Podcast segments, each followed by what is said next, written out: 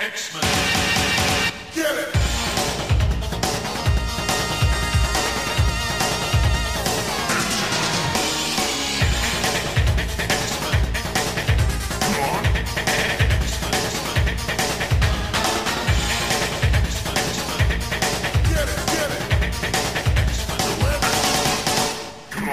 Guten Tag, everyone, and welcome to another exciting episode of Battle of the Atom. This is our weekly X-Men podcast where we rank every story from A to Z. Mein Gott, it's Adam. I'm Zach. I don't know. I don't know much German, to be honest. I Uh, have. Guten Tag, I got Guten Tag, Auf Wiedersehen. Guten Himmel. I know that one. Sure. Um, Uh, unglaublich. Um, Jardemark. That's circus. we're gonna need our uh, our circus jarg- jargon here um, for this episode, right? we are. Um, because today, folks, we're talking about Nightcrawler. Um, you know him. You love him. He's one of the best X Men, frankly. Like, of all the X Men. If someone, if someone was going to be ranking all of the X Men per se, I don't know a- anyone who would do that. as a lead-in to a great podcast. I would think Nightcrawler would be up there as like maybe number two, maybe three. I forget where I forget I forget where it ended up. Adam, he's in the tops though because I love Nightcrawler so much. Listen, Nightcrawler is fantastic. However, we remember we were talking about Storm the other week, and we were talking about how awesome Storm is. Like Storm is one of, if not the best X Men character, right? But then there's so many bad Storm stories. I'm having that feeling again this week, man. Nightcrawler has a ton of terrible stories. Why don't people do good Nightcrawler stories? No, Adam, I think so. I think what you'll find, and this is very interesting, is how we have tied these three stories together as not just Nightcrawler, but an additional thread going through Nightcrawler. You'll see is that thread is actually dumb and bad, Yes, and that is that is the uniting common theme between Nightcrawler stories that suck, and that is Nightcrawler stories that are about his secret adoptive mom, Margot Szardos, or Margot. oh boy. His secret adopted mom, Margali Szardos. Uh, yes. Um, so um, we're gonna dig deep into the carnival history of Nightcrawler and his um, his his winding way mother this week, Yeah, we are we are for we better Are, or worse. we are traveling down that winding way. You know the winding way, right, Adam? Yes, yes, the winding way, which That- is referenced often and explained never. It's it's the magical path that sorcerers of the winding way take, where they must best each sorcerer who is more powerful than them on the winding way to become the sorcerer supreme of the winding way. Yeah, it's like Highlander. It is There can be only one. it is very much Highlander, which is odd because Highlander did come out after uh, the winding way. I believe is first Yeah, explained Highlander's not actually that crazy unique of a concept. It just had a No. killer soundtrack. listen, you know that's that's the only thing that the, the story's about, so people remember it. You know, it's dumb. That's the thing about Highlander, and this isn't a Highlander podcast. I don't think if Highlander came out at any other point in time, it would ever be remembered. But Highlander did come out at the perfect time for a movie like Highlander to become a like phenomenon. Yes, absolutely. Those coke fueled 80s where just about any action property had a chance. It's so weird that I know I know it's the most common thing. It is weird that Highlander was the one that became a franchise. You think there's someone somewhere pining for a Highlander reboot? Like, Yes. Really excited. Yes, I do. I don't think Highlander the series or the multiple Highlander sequels where they were like aliens. I th- I didn't I didn't watch the Highlander sequels. I don't know. I think I got up to the second one and I called it quits. There's a lot of Highlander content out. Who owns the Highlander license for comics? Get Marco Rudy to draw a Highlander comic. It would rule. Marvel loses Conan but gains Highlander. Listen, hold on. Tell me, tell me you wouldn't read Savage Avengers, but instead of Conan, it's the Kurgan from Highlander. Because I would read Could that. Could be great. Could be great. Um, I think All right, Connor so- MacLeod would do a great job. Uh, would love that. Swinging a sword around, you know, why not? So uh, we do have some swashbuckling of sorts this this week. Uh, who who requested this? This was requested by the mysterious Reagan, who is nothing like her namesake. Reagan may be a sorceress on the Winding Way. There's really no way of knowing. Um, but quite a quite a mystic name. And if you want to be like Reagan, you can go over to patreon.com slash comicsxf. Say, folks, love that comic book content that you are putting out week in and week out. And then you can uh you can su- you can subscribe and give us five dollars, and then we'll do an episode. We do an episode about the Winding Way for you. That sounds great. We're Where not are we gonna start- starting? We're not going to start with Reagan's pick. We're going to end with it because I, I I don't think we always have to go chronologically, but I do like it when we have themes and stories that are like sequential. Yeah, Only they're sequential over a bunch of different writers who did not plan for these things to be sequential and they just happened, which is the beauty I think of comics. There's no other medium that lets you choose your own continuity like comics. it's true. We're gonna see a lot of that this episode. Um, Which is good. especially We're just going to play fast and loose with the previously established rules based on what you fuzzily remembered of them as you wrote things down. Oh, 100%. Um, you know, I, I got kind of excited about we're the first thing we're going to talk about today is the Soul Sword trilogy, um, which is Excalibur Volume 1, 83 to 85. And, uh, you know, I, I look at the cover of this first issue, Bill Sienkiewicz. It's Kitty Pryde pulling the Soul Sword out of her. Then I flip to the first page. It's also Bill Sienkiewicz, illustration of the Soul Sword with some skulls. And then I realized no, these issues are not drawn by Bill Sienkiewicz. and they're written by Warren Ellis in his beginning of his Excalibur run. And I immediately went, no! It's Warren Ellis Excalibur based on an idea by Scott Lobdell. Oh, Now- that's the best credit. I was like, what? It was it was Scott Lobdell saying, "Hey, I'm too busy to do this story. Warren, I know you're taking over this book. Do you just want to do you just want to pick up this one for me? Here, it's already it's already it's already like been approved. Can you just can you just do this one, Warren? um Oh boy. It's weird. We do have we do have Terry Dodson here on the first issue. we get Terry Dodson on the first issue. You get Derek Gross on the second, and you get Ken Lashley on the third. And I like Dodson, and I like Lashley. And Lashley ends up being a, a solid hand on Excalibur in this era. I agree.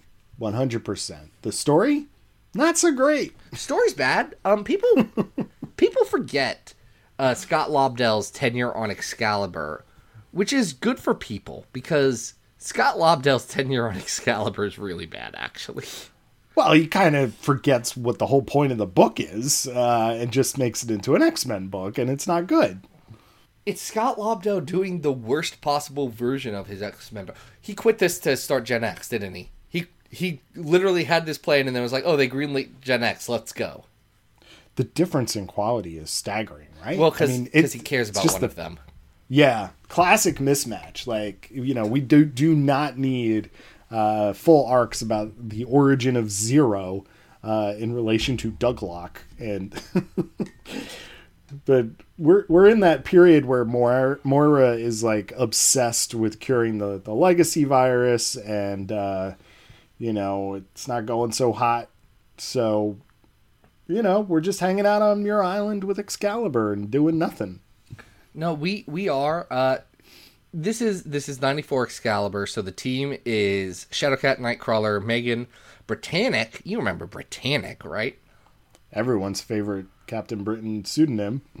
Uh, Douglock is also here, as is Dr. Moira McTaggart. Dr. Rory Campbell, uh, the once and future Ahab, is hanging around. And Amanda Sefton is kinda on the team in so much as Amanda Sefton's ever actually in the story, which is when people remember she exists. Yes, she's going by Day Tripper in this period, which, Which is like. very funny. That's a great name, That's a great name for your sister girlfriend, Nightcrawler.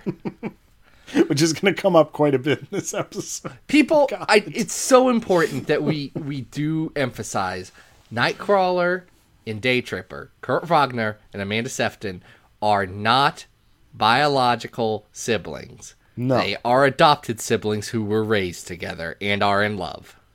Weird, still weird. Listen, listen. For certain values of incest, This is absolutely incest. For other values of incest, it is not incest. Your mileage may vary on how weird you find this relationship. I love that this has just been a thing for so long and nobody has said no about it. That everyone's just like, Nightcrawler dates his sister sometimes, and we're all, we have all have to deal with accepted and we're cool with it. Uh, right. So this is not a uh, technically a Nightcrawler centric story, um, but it involves them and Amanda Sefton and Margol- Margali uh, Szardos because uh, it turns out we've got a little bit of a retcon here. Um, it turns out that little dying of the legacy virus Illyana um, somehow slipped the soul sword into Kitty Pryde. Well, no, when no, she no, no. You're you're misremembering continuity right now. I want I want to I want to clear this up, Adam. After after Illyana dies in the very sad issue, Yes. and actually, I think I think technically it's after in, after Inferno Illyana dies. Uh, is when this happens. The Soul Sword uh, is planted in a rock outside of the Excalibur Lighthouse. Oh, right. Yeah. hmm It's just there. Doctor Doom tries to get it at one point at the start of Scott Lobdell's tenure on the book. And it ends up inside of Shadowcat, who had possessed the Soul Sword in the 80s for brief moments when Illyana was otherwise uh, disposed. I am not incorrect though that this this set of issues does suggest that the energy transfer happens on Illyana's deathbed though. There is this X-ray sequence that Professor X is mulling over and it Yeah. seems to suggest that they forgot about that thing you just said with the rock and just like The, yes. The, the thing about this is that uh, the Soul Sword trilogy makes up everything about the Soul Sword. It just it says here's some new continuity about the Soul Sword, and there's a thing about retcons. Let's take Moira for example. The Moira Great X retcon. retcon is additive. It doesn't destroy anything, and what it does destroy, you don't care about. Mm-hmm, like, mm-hmm. let's be clear. A one-off comment from Moira that doesn't really jive in a late '90s issue of Excalibur, it's not important. That's that's continuity that you don't care about. So the retcon ends up being more or less additive. This retcon says that actually the soul sword is the symbol of the ruler of limbo and has been for centuries and generations and wars and you know armies have died and battles have been fought for this thing and all these hell lords are after it. Uh, so that's why that's why they must get the soul sword that was Illyana's uh, and here's the thing the most important Illyana Rasputin story is the the Storm and Magik Storm and Illyana mm-hmm. Magik miniseries. Yep. The central pivotal moment of that miniseries is Illyana creating the soul sword out of all of her rage and anger so such that even when she is trying to use her magic to be creative and to be fruitful she creates a weapon of death and destruction that is the pivotal defining moment that the soul sword is literally her soul as a sword and the embodiment of it Yeah, they didn't read that. wild that you would do a story about the soul sword and completely just be like, well, what if that didn't happen? And it's never explained how that works with the Magik miniseries because Scott Lobdell and especially Warren Ellis don't actually care about continuity that much. And here's here's the thing about continuity: continuity is as important as the readers make it, and by that I mean that you can change something from a random one-off issue of Excalibur and no one's going to care. But if you change the pivotal moments of a story for a character, it matters. That's why the Jean Grey Phoenix retcon has to have like a Bale caveat in there that says, but also the Phoenix Force was definitely Jean and her sacrifice on the moon meant something. Because hmm. otherwise it gets rid of the most important story in X Men history. Right. Well, um, this is not paying attention to canon at all. In fact, it kind of just suggests that if you have the soul sword inside of you, it just just makes you want to dress up in uh, nightclub clothes and um, be nasty to people. And it also suggests that there's people trying to get it um, other than Margoli, including Grave Moss, the necromancer who uh, possesses Nightcrawler's body for most of this arc. Uh, we also, also, have the a late. witch Shrill, who has a soul Yes, sword Shrill. eye. This is the stupidest thing ever. Her eye is made of the same metal, so whenever the soul sword is pulled out, she like turns old and shriveled up. And what? That's so dumb. What's dumb is that she also has a brooch made of the same metal, but she's like, oh, but it's not enough of that metal for it to be a big deal because the brooch and the eye are the same. No, it's just, but if there's any more of that metal, it's out there. It's so oh my weird. god, It, it's imp- so so dumb. it implies that Illyana became evil because she possessed the soul sword, which. No, guys, Ilia- Illyana was kind of evil because of the years and years and years of um, living in hell she did. Uh, yeah, yep, missing pieces of her actual soul. Yeah, it, it was it was the it was the intense trauma that she experienced. Oh my god. Uh, so yeah, we've got rival villains, right? We've got uh, uh, you know possessed Nightcrawler uh, trying to kill uh, Douglock. We've got Kitty, Soul Sword Ki- Kitty, trying to like hurt and kill people, and it's up to the rest of the members of Excalibur to stop them. Um, it really just comes down to Day Tripper showing up, right? I mean, that's pretty much it. But we also get this very weird aside in the third issue where um, Wolverine, in a flashback, teaches Kitty how to do Krav Maga instead of like remembering that Kitty is a trained assassin. Like it completely forgets that Kitty is like a very talented martial artist in her own right. It's very weird because he's like, "Yeah, Kitty, this was developed by your people, the Israelis." and Kitty is from Chicago. She's from Deer or she's from Deerfield like she is she is Jewish. She is not Israeli.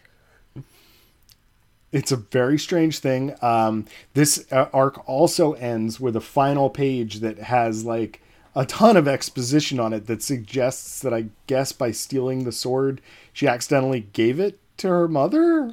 I guess and was tricked, but that doesn't make any sense. It's like there's a whole nother issues worth of writing here that they just decided not to It do. Absolutely feels like there's an entire other issue that Warren Ellis just didn't write, where Day Tripper gets the Soul Sword from Nightcrawler at the end and hands it off to Margot Ardos. But oops, Margali's actually evil and wants to use the Soul Sword to kill everybody in front of her on the Winding Way uh, and become Sorcerer Supreme of the Winding Way. It's such a weird way to end the story. And it only comes up two other times, like as a follow up. Once slightly in the Hellfire, the London Burning Hellfire Club uh, onslaught tie-ins to Excalibur, which kind of more or less wrap up Ellis's run, mm-hmm. and then also in like a one-off issue of X-Men Unlimited, where it's like actually Belasco got the Soul Sword now, and we have to stop him. Which Yeah, uh, becomes a weird thing because that's that's when Amanda Sefton keeps the Soul Sword and starts to be the second Magik in Running Limbo, which has its own mini series. Like That is several years after that. Yeah, well, we're gonna we're gonna run into her uh, in a second. That version of, of Amanda in just a moment. But it is weird how like this idea of like where this plot is supposed to go is supposed to be so big and important. It doesn't make any sense. It doesn't seem to have any ties to what came before it or after it, and doesn't seem like anybody ever cared about it again. You know, I would almost say that, except for they keep coming back to like the fruits of it. It's like, well, how did Amanda become Magik? Well, she got it because of this. So how does that tie into Nightcrawler? And it all literally it all ties into uh, when magic finally comes back in X Infernus, where That's she true. pulls the Soul Sword from Nightcrawler, who's like, oh shoot, I have been holding that for a decade and a half. That- Oh dang, come from? 15 years of this. I forgot. That's where that thing was. Oh, dang it. Oh, it's like losing your car keys. Where's my soul sword?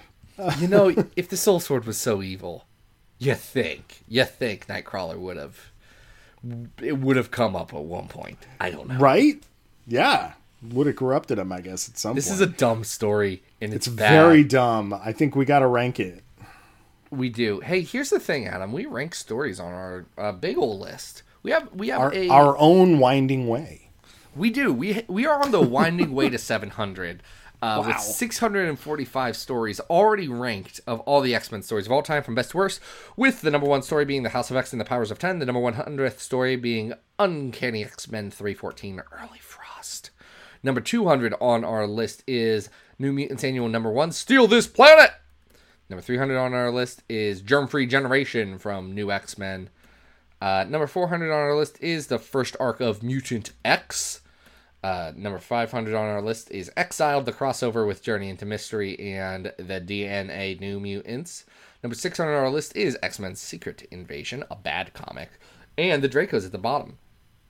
This this really gives me kind of Shatterstar Saga vibes. I don't know if we're that low. This is that's at 609. We're not that low. It's not quite as incomprehensible as that, but like we're we're probably in the 500s here. We're probably, probably definitely in the 500s.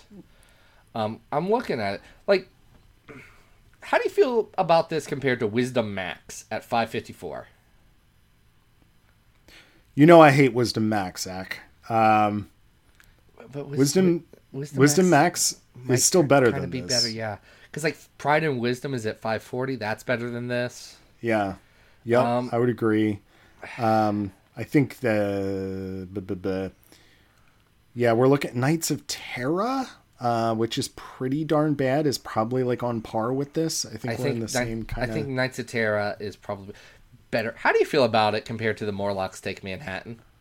Uh, Uncanny Um, X Men 291 to 293. Similar, like you know, that's Lobdell, isn't it? Uh, you know, just kind of losing the thread, and it's just real messy. So, I think that's probably a little better, though. Um, how about Life Signs, Phalanx Covenant? That's that's Excalibur, isn't it? It is. Life Signs is also bad. Yeah, Life Signs is pretty is, bad. Life Signs Mm. is just messy, but I think I like Life Signs better. Okay. I also think I like Wolverine 98 to 100 Furnace of His Mind, Anvil of His Heart better. Well, that that has some cool art in it, if I remember correctly. That even if it's just like a complete mess, right? You know what? I think this is probably better than X Factor The Quick and the Dead, which is at 584. Okay. Yeah, that works. Um, is It's not better than X Man 5 through 7, The Man Who Fell to Earth. okay. So is this our new 583? I don't know. How do you feel about it compared to that Savage Land Wolverine story where he fights Sauron, this pterosaur man? I don't know. Like that's messy, but it's probably more fun. It has Sauron in it. Yeah, let's put it right below that, but right above X Factor The Quick and the Dead. Okay. So that's going to make it our new 584. Uh, I guess for those curious, those soul sword curious people, like go check this out. But I wouldn't recommend it. It's terrible. if you're soul curious, you should you should check it out, I guess. Um, but we have more more more terrifying tales of the Winding Way uh, to talk about, uh, including Nightcrawler Volume Three, Seven through Twelve, The Winding Way. Uh, this is from the 2005 Nightcrawler series by Roberto Aguirre-Sacasa, uh, with pencils by Darick Robertson. Um, in in this series, it opens up and Kurt has kind of become a paranormal detective, which is an interesting twist. But it also falls into what I think is a terrible trap that anyone who writes Nightcrawler thinks they want to get into, but is actually folly. And that is writing about Nightcrawler and religion, which doesn't ever end well. Um, here's here's what I want to say. We're we're covering here uh, issues seven to twelve of this series, and um, there's a basic, like, there's a basic problem with this, and it has nothing to do with the story itself. Um, I don't know if this bothered you, but as uh, I'm reading each page of this book, the writer does not complete people's sentences. Did you notice that? every single sentence that this person writes uh, for dialogue ends in an ellipses or dashes, and then another character interrupts them, and then their sentence doesn't complete, and then another character interrupts them. They are full stretches of pages here where no one completes a sentence and everyone is speaking in sentence fragments. And in the first issue, I was like, oh, because in the first issue he's kind of like tripping you know what i mean? He's like having visions and Right. he's he's not in control. And i'm like okay well that kind of fits the style of what's happening here in this first issue. But then it keeps happening for all the rest of the issues when there is no such spiritual journey of uh you know hallucinations. And let me tell you it is one of the most frustrating reading experiences i have had in a long time I had absolutely no problem with it. I didn't even notice. what Didn't even cross my mind. I was like, okay, it's just people like ellipses sometimes, my man. It's like they're trailing Uh, off. okay i mean it's not even even the first page No, I Let me count it. how many ellipses are on the first page. One, two, three, four, five, six, seven, eight, nine, ten, eleven ellipses on the first page of this story, and two sets of double dashes. That's one page, Zach. No, That's I'm- unacceptable. listen, you cannot write like like, this. Well, here's the thing about Roberto Agar- Argures Acosta. Um, he's more successful than uh, pretty much anyone who writes comics. You know, you know what his credits are, Adam. Uh, Archie, right? He does Archie now. He is the chief creative officer for Archie. He was also a writer on Glee, Okay. Supergirl, Uh-huh. and he was a showrunner on Riverdale. You know what, Roberto? I am really happy for your successes. I do hope, having not watched any of those shows or read any Archie comics, that you have learned to complete your sentences. I don't know. I've I've heard some things. God no. bless this person. It drove me absolutely insane, and I don't know how it didn't bother you. It's just so insane to me. Like, you cannot write without completing sentences. All right, let's talk about what this is about. So Nightcrawler is struggling with like some visions and some stuff that bothered him from his last adventure uh, with his girlfriend Christina Christine Palmer. Do you know Christine Palmer? She's kind of like Nurse Annie. She sucks. Adam. Yes. That is Christine Palmer, the night nurse you were talking about. Please hold your tongue. Well, she could be cool elsewhere. She doesn't. She's not cool here. She sucks here. She just stands around and kind of like. I'm so mad at you right there. now. Night nurse rules. Does she rules in this series, Zach? She rules in this in seven to twelve of Nightcrawler Volume Three because she doesn't.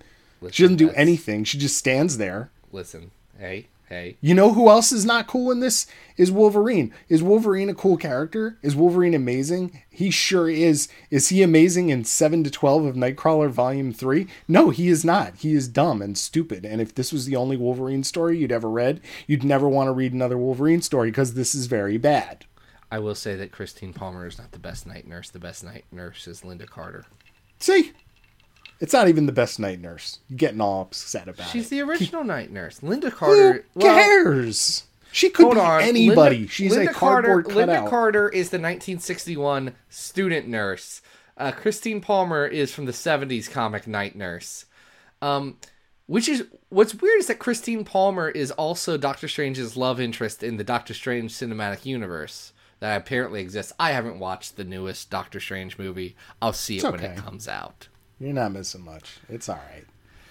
It feels like just everything I know about it, a movie designed to make me upset personally. You will be. If you were I will- upset by No Way Home, as I was not, you will be very. No Way Home, a movie that I do hate. Multiverse of Madness. My wife, my wife is like, "Oh, I haven't seen the new Spider-Man," and we have it on like streaming. I'm like, "I'll watch it again with you, but like, I need you to know I'm gonna be mad.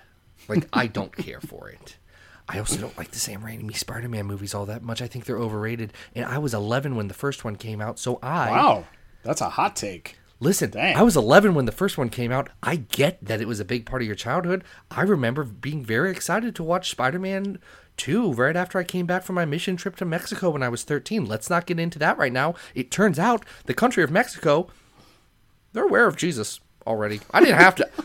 I was not necessary to deliver that message. I could. Folks. This episode I've- is going off the rails. I have I have learned very quickly.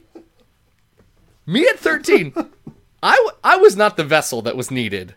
Much like Nightcrawler was not necessarily the vessel needed to tell this story, uh, where we get deep into the history of Nightcrawler's brother, uh, Stefan? Szardos. Yeah, I, I didn't know. I, I never knew that uh, Nightcrawler had a brother. You uh, didn't which know. is Hold on, Jim, Jim. I didn't know Amanda was named Jimaine either. Well, then you just haven't reread Claremont comics uh, recently because it defo comes up in X Men Annual Volume One, Number Four, which we didn't cover for this episode, but was on the list before we removed it for the Soul Sword stuff. Look, I know I've read that, but did I remember this part? No. no, Um, so in that in that comic, you learn that Nightcrawler, the mob in Giant Size, was after Nightcrawler because he had just killed his brother, right, and and we also there were a lot of dead children around that they also thought Nightcrawler had killed. But completely understandable. Which I still they I do make don't them like.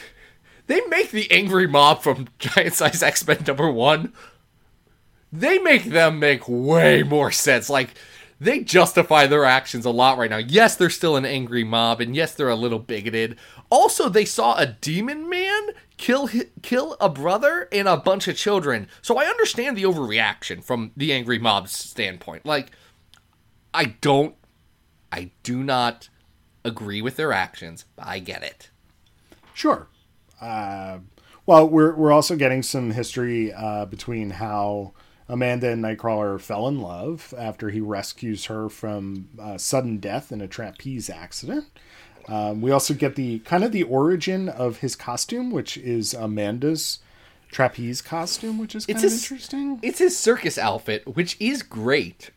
Uh, Is he he's is he wearing that in giant size at the start? Is he wearing his circus Yes, outfit? He is, yes. Yeah. So it's all it's always been his circus outfit, but it is fun to see. Uh, we also learned that um, Nightcrawler, I guess, like had a sabbatical and went to Florida for a while. I don't get that. Where Yeah, does that happen on the timeline? Before he kills his brother, but after he's been the amazing Nightcrawler in the circus. So this Uh, is like a Jesus comes to America type thing, right? He does a weird thing, and then he gets locked in a cage by an evil circus man. None of this is important. What you need to know is that there is a demon named what is he? Hive Carrion. Is it Hive. It's Hive. No. Well, keep in mind this arc has Vermin, Carrion, and the Hive in it. So and Nightmare. There's a lot of random villainy. I like how Night Nightmare's around, and they're like, "Nightmare, aren't you normally evil?" He's like, "Listen, man, I'm I am the personification of the ideas of nightmares. My morality is not on the same plane as yours. This is screwing up nightmare stuff, so I'm helping out here. Okay, can you let me do my thing?" Which I think is the best. I don't necessarily think Nightmare is a good villain. I do love He it when be. the cosmic entities show up and they're like, "Look, I got a whole different set of priorities than you. Can you let me do this thing?" Sure. Like that's fun. That's using the Marvel universe in a fun way. As opposed Yes. to this where yeah, Carrion is here who I guess a character from n- late 90s Spider-Man, who knows. Uh, Wasn't I did- Vermin the guy from uh, Kraven Hunt? Vermin Kraven's Vermin is the Hunt? guy Yeah, Vermin's from Kraven's Last Hunt. Kraven kills him, it doesn't stick. Yeah, it's a, it's a weird combo here. Man Thing is in this. Uh, yeah. a bunch of monsters attack, and then you find out blah blah blah. Nightcrawler has to deal with the fact that his brother actually wasn't evil. Uh, he was possessed by a demon. Yes, the Hive, who um, makes himself known by um, just you know having some flies buzz around your head, and eventually Nightcrawler gets the fly to talk. It's like a three-headed fly, and he Yeah. talks to the fly for a while, but then he lets the fly go. After all that, says squishing the fly. Um, the Soul Sword is back, but then they give it to. Oh wait, they pull it out of Nightcrawler. And what do they do Nightcrawler with it? uses it to stop some demon curses. Yeah, that's He remembers that the Soul Sword is a thing and is useful, but he keeps Yeah. it at the end. And it's just, it's a story where Kurt is being very contemplative and moody about his life. but he's not really doing much soul searching. Like I don't know what his mission is besides I feel a need to solve this mystery. I think what drives me nuts about this is that like we're only two volumes uh, removed from the Dave Cockrum Nightcrawler solo, which is just like so unabashedly fun. And this Two is volumes trying... in twenty years, though. It's I twenty understand. years of comics. I understand, them. But like there is something that I, I never understood about the brooding uh, Nightcrawler. Like it, it just seems to fly in the face of what this character is all about, which is swashbuckling romance. Okay, can I tell you what it is, Adam? Because Yeah, yeah. you're you're forgetting something so critically important. Yeah, okay. What am I forgetting? X two X Men United, Uh where Nightcrawler where Nightcrawler was a broody guy, and he remember how oh he carved tattoos into his body and scarred himself for every sin, and they were actually not just regular tattoos; they were the language of angels. so stupid. Wow. I. It's been Is so X2 long since I've watched bad? it. No, X two. It's been a very long time since I've watched it. X two rules. X two. I mean, it has that whole sequence where he, he, he invades the White House. That's pretty rad. It's just No. not the Nightcrawler we know and love. X X two makes Nightcrawler very cool. It is not the Nightcrawler I want. Unfortunately, they gave us the Nightcrawler I want in X Men Apocalypse and Dark Phoenix, which are bad movies. Yeah, that's fine. I'm not going to argue about that. And this is just a bad story, you know? Like, Mephisto shows up it- at some point, and it's just a rotating. Like, it's not a Nightcrawler story as much as things are happening around Nightcrawler. And It's nobody about- completes their sentences, and it drives me nuts. It's about like actually Kurt, you've been connected to the demon world this whole time, and they talk. They are they are playing off of the Draco A little bit, yeah. stuff from the Draco, and in a very funny way, absolutely never bringing up Azazel. They bring up, um, they bring up uh, um, Mystique, you know, they bring up Zaros, but they do not bring up Azazel, which I appreciate. It's it's like okay, if we're going to have Nightcrawler be a demon and like the spawn of a of Satan, what can we do with it? And they're trying to play with that, but also they know that that storyline's bad and sucks, and they're not referencing it directly, which is such a wild kind of like tightrope to walk that I can't help but kind of appreciate that. Uh, I wish the story was better or good at all. It's not. And I think I even liked the Excalibur story better than this. This one drove Really? me absolutely insane. Hold on, I think there I think there is a level of craft and consistency to this that is better. Like Darick Robertson for one, much better Okay. artist than everyone else is showing in Excalibur. I think Terry Dodson tends to be better in my opinion uh, in general, but I think comparing this Nightcrawler stuff to the Excalibur, I think Darick Robertson does a better job. I also think I also think Segura is or Sacasa is trying some things. Like the first issue is trying to be like a very trippy, like we want to keep you off guard. The last issue ends on a bum note. Like it ends on a downer for Nightcrawler, but saying, "Hey, dude, your life doesn't just end because the story is ending. Like you still have to live with the actions of what you did. And it doesn't matter really that a demon made your brother do all those things. You still did have to kill your brother, and that sucks." Yeah. Like I- think I think there are admirable traits to this story. well, why don't you uh, start the bidding here and let me know where you'd like to go? Because I know that I would probably go lower, but I want to see how high you want to go here. Well, now I have to look. Now I have to look. Yeah. Let's see. Where's this going to go? Um, what I am learning, what I am learning is that I super have to update this list because well, the one on the website um, is missing a few weeks of stories. Oh well, you know that no one's gonna gonna get up in arms about that if it as long as it gets updated eventually. Someday, You know. someday. Yeah. I think this is better than 550 Onslaught X Force X Man. All right, so that's going to be our starting point. Um, I don't know. Ooh, ooh, ooh. Okay, it's okay. not I can not gi- better I, than Heroes for Hope at 542. I th- I can give you a ceiling of Iceman Volume One. Yeah, it's definitely not better than that. Uh, it's I, I enjoy the X Force and Cable Annual '97 more than this. I mean, like, can you see what where someone would say this is better than Sabretooth and Mystique?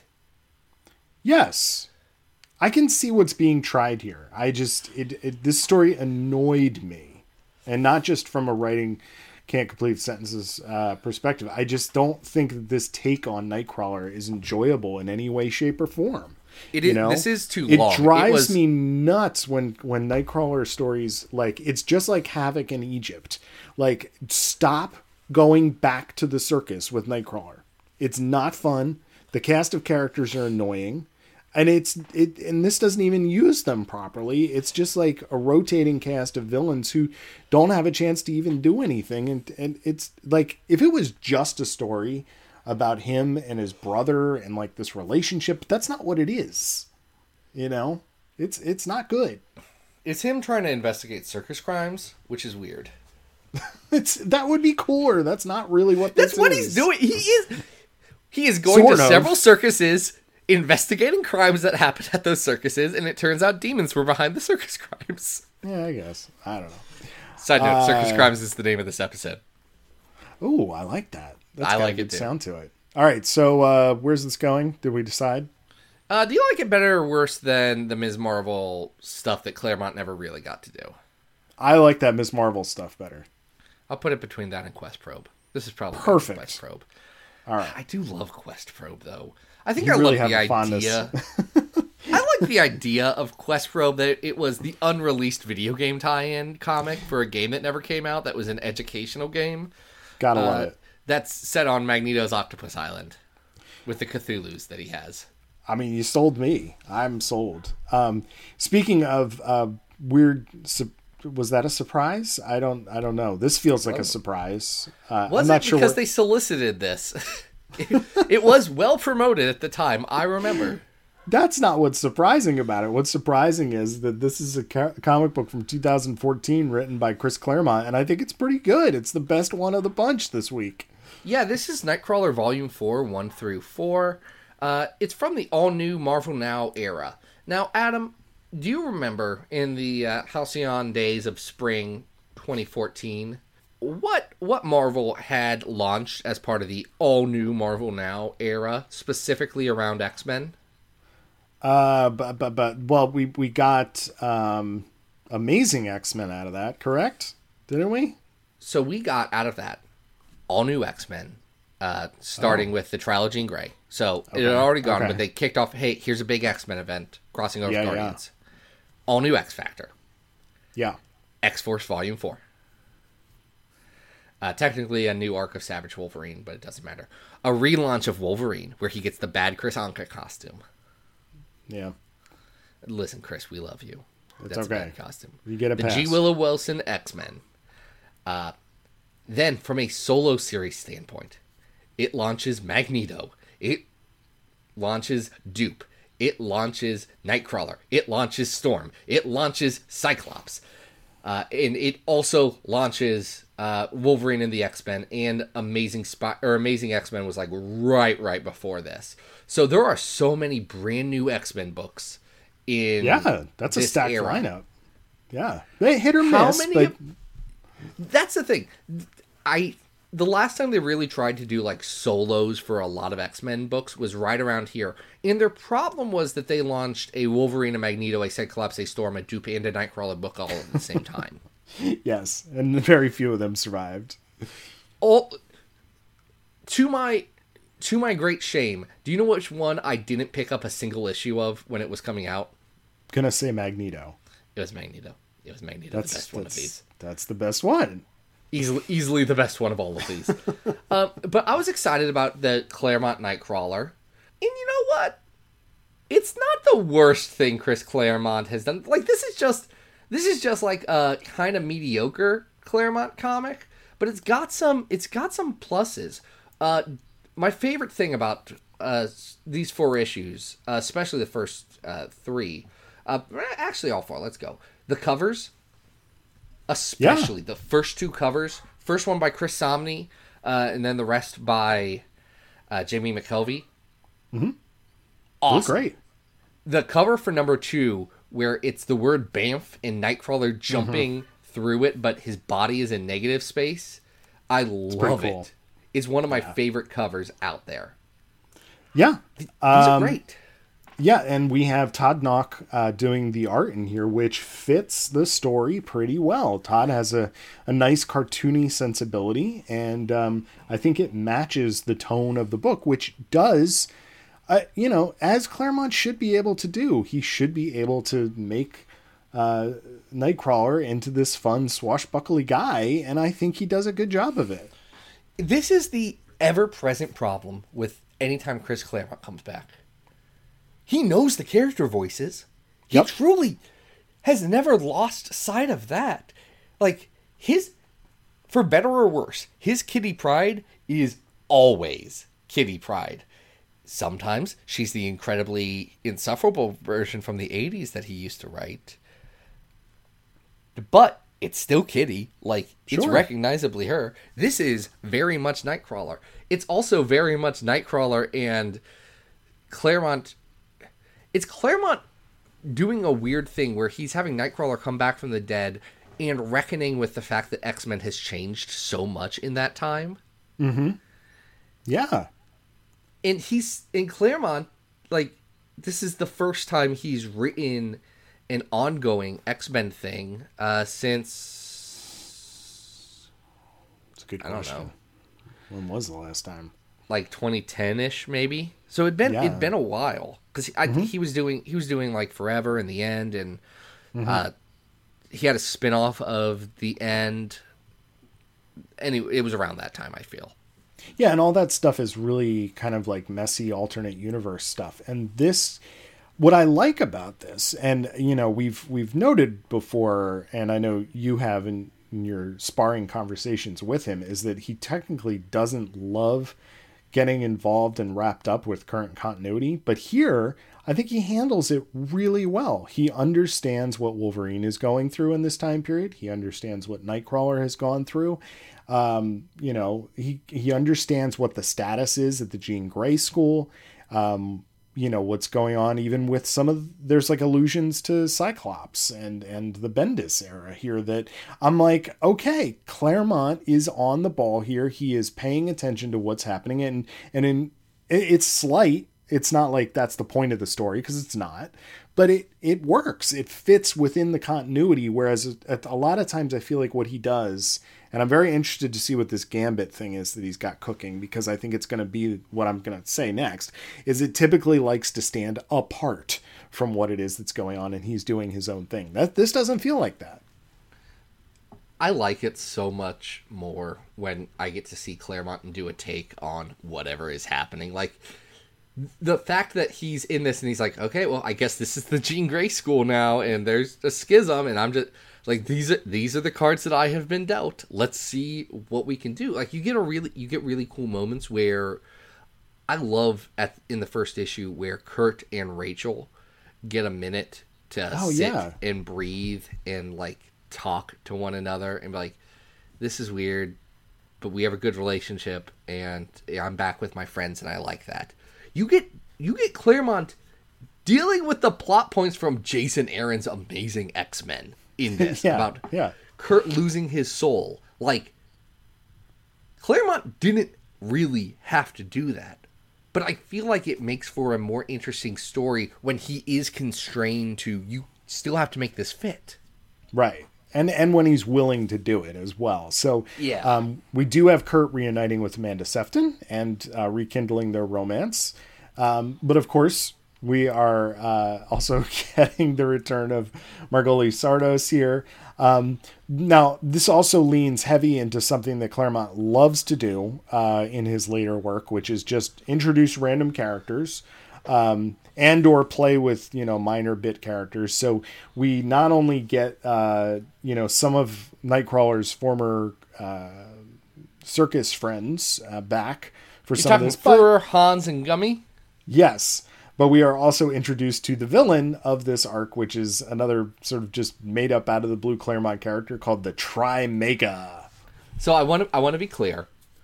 For Hans, and Gummy While they do absolutely 100% seem like weird late Claremont characters that he just threw in there, are definitely from Excalibur minus one by uh, Ben Raab, which I think is such a fun pull. Yeah, yeah, it's great. And I think Fuhrer was also in that last series. He's in the Nightcrawler. Yeah, he was in the uh, Roberto Aguirre Costa Yeah. Nightcrawler. Yep. Uh, so Trimega is originally a robot who tries to kill them, and then turns out to be three robots, and then turns I out to be I I do like the part where they're like, listen, he said his name was Trimega. I don't know why we didn't expect him to be three robots in one body. I think that is actually a really funny bit. I think it's less funny when it becomes not try. It becomes Omega.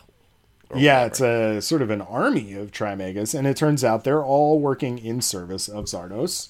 Um, what do they want? Margali wants to something something something the winding way. I don't. I'm not clear on her motivation here. It does seem a little unclear. Something At- something at one demon point, portals. Yeah. Uh, She turns. She does in what I think is a really cool. I don't know how much of this was Claremont and how much of this was Nauck's interpretation. Uh, Mm-hmm. I was but just there's a really cool. up. There's a really cool part where she has to make sure that Storm and Beast are indisposed, and turns them into little sheets of paper. Uh, and what it is is each one of their memories is spread out as a comics page, yes. and it looks Yeah. really cool. Like that's that's a cool effect. It's it's interesting. I, I was talking about this on Twitter earlier this week that I get confused um, when uh, past artwork from past X Men issues ends up as like decor. Like in that Rachel Kurt scene that you were talking about, the cover of Classic X Men number one is on the wall, and I'm like, wait, wait, wait, did they did they pose for that? This is weird. I realize that That's this happens us. over and over us. in comics and It's just whatever. It's just a goof for us. Yeah, but but I I agree. Like this this point where she wraps them both in paper and kind of turns them into a pile of comic book pages is kind of cool. Um, so they do eventually defeat the uh, you know army of Trimegas, but they lose Day Tripper. They lose Amanda Sefton. Yeah, Amanda Sefton has to go through a portal to try and stop Margoli because she's gone to some demon world or something. And Kurt jumps in after her, you know, because that's what Kurt Wagner does. But he can't go through it because he doesn't have a soul. Right. Yeah. Listen, what the rules are if you have a soul or not are never explained and don't. Just it's fine, okay? Guys? Doesn't make a difference. We uh, it doesn't matter at this point. he's got he's got his soul or soul equivalent back now. Yes. So we do end on uh, a bit of a downer uh, because Nightcrawler has been separated from uh, from Day Tripper there. He just gets back. He has just come back, and his sister girlfriend is gone for ever. She's she's still kind of gone. Like she's Yeah. not back. No, no. Uh, so I still thought this was a fun time. Um, you know, Tri Trimega is dumb. Let's be clear about that. But you know, like seeing Claremont grab onto this character of his and and you know really nail the voice and nail the relationship between him and Amanda. I I enjoyed this quite a bit more than I thought I would because I remember reading this at the time and being, eh, this is okay, but um, maybe it was just reading it after the other two. Yeah, I mean it. So it gets Nightcrawler. Claremont understands the character. That shouldn't shock anybody. The plot is serviceable enough. Uh, like there's some nonsense. They're like Margali Szardos. She's incredibly evil and the most evil person. We're like, I don't know, guys. Like, I, who can say what happened in that one X Men Unlimited issue? Because I sure don't remember reading it. I know I have, but like. I ain't I ain't finding that one, Chris. I don't know if you actually read it. To be fair, I think I think sometimes Chris, Chris Claremont. I do think sometimes you think that all witches are evil and just the most evil person because you kind of do that frequently Oh man, with Madelyne, with Margali, with Magik, who he still thinks, oh yeah, she's super evil. We should not trust her. And instead, she's just a mean a mean jock now, and I love it. yeah.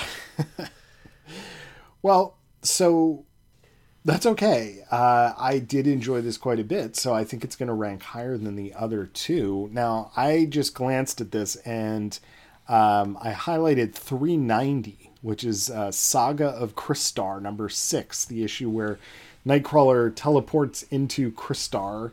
The and, Crystal uh, has a little has a little crystal adventure. Um, I think this is kind of on par with that. Yeah, I think it's a little better personally. Okay. Like I Um, think I think it's very on par with Marauders 20 Wind Riders. Yes, absolutely. Something that's are a little we are in the nostalgic. right spot here. Yes, I would agree. Um, I don't think this is as good as X Men Volume 2, 20 to 23, the, the Conan stuff. Even though that's completely nonsensical, it's still kind of classic to me. I would say this is better though than Hunt for Xavier or X Force Old Ghosts. I would too, so that would make it our new 377. Yeah, that Marauders issue is probably better than these. Now, now that I say it out loud, it's like right there, but it is better. Yeah, I think It so does too. a very similar thing though.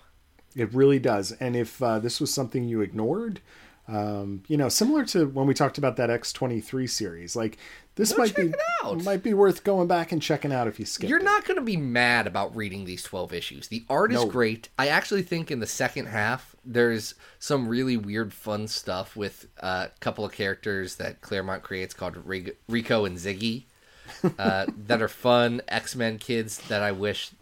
I wish Rico would get. He's a scorpion boy. Yeah, he's in. he's- He's, in. The, he's introduced here. He's crawling along the ceiling. He's fun. Yeah, Nightcrawler's just like, well, that kid's weird. What a weirdo. Love it.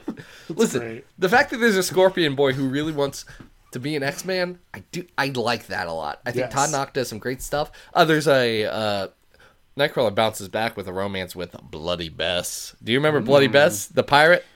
Yes, She's good here though. that's great. Oddly enough, she's kind of great here. Uh, Chris Claremont, write more like this. Like, come on, bud. I don't actually, I, Chris. I don't actually want to read your weird Gambit series. I don't. I absolutely. Are you really? Just because, out of sheer curiosity, I'm like, what is going to happen? This man has spent so much time vocally bashing this era. Like, what is he going to do with Gambit and Kid Storm in 2022 with Whilce Portacio doing art? I, this is going to be either Whilce's like Whilce's a Just doing the delight. covers, my dude. Whilce's just doing the covers. Oh, who's doing? I forget that. Who's doing the interiors? It's uh, it doesn't matter. It's it's going to be an interesting thing. Am I- Is it just Wait, hold on, hold on, hold on. You just heard, you just heard Adam, the resident artist on this podcast, saying, "Oh, the artist doesn't matter." I didn't say that. Okay, I did say that. "Ah, who's doing it? Ah, it doesn't matter. Let's roll back the tape there for a second, folks. Let's see what Adam really said. Man, it's just me and Kareem Abdul-Jabbar. Just uh, Hashtag art cred, buddy. Hashtag art cred.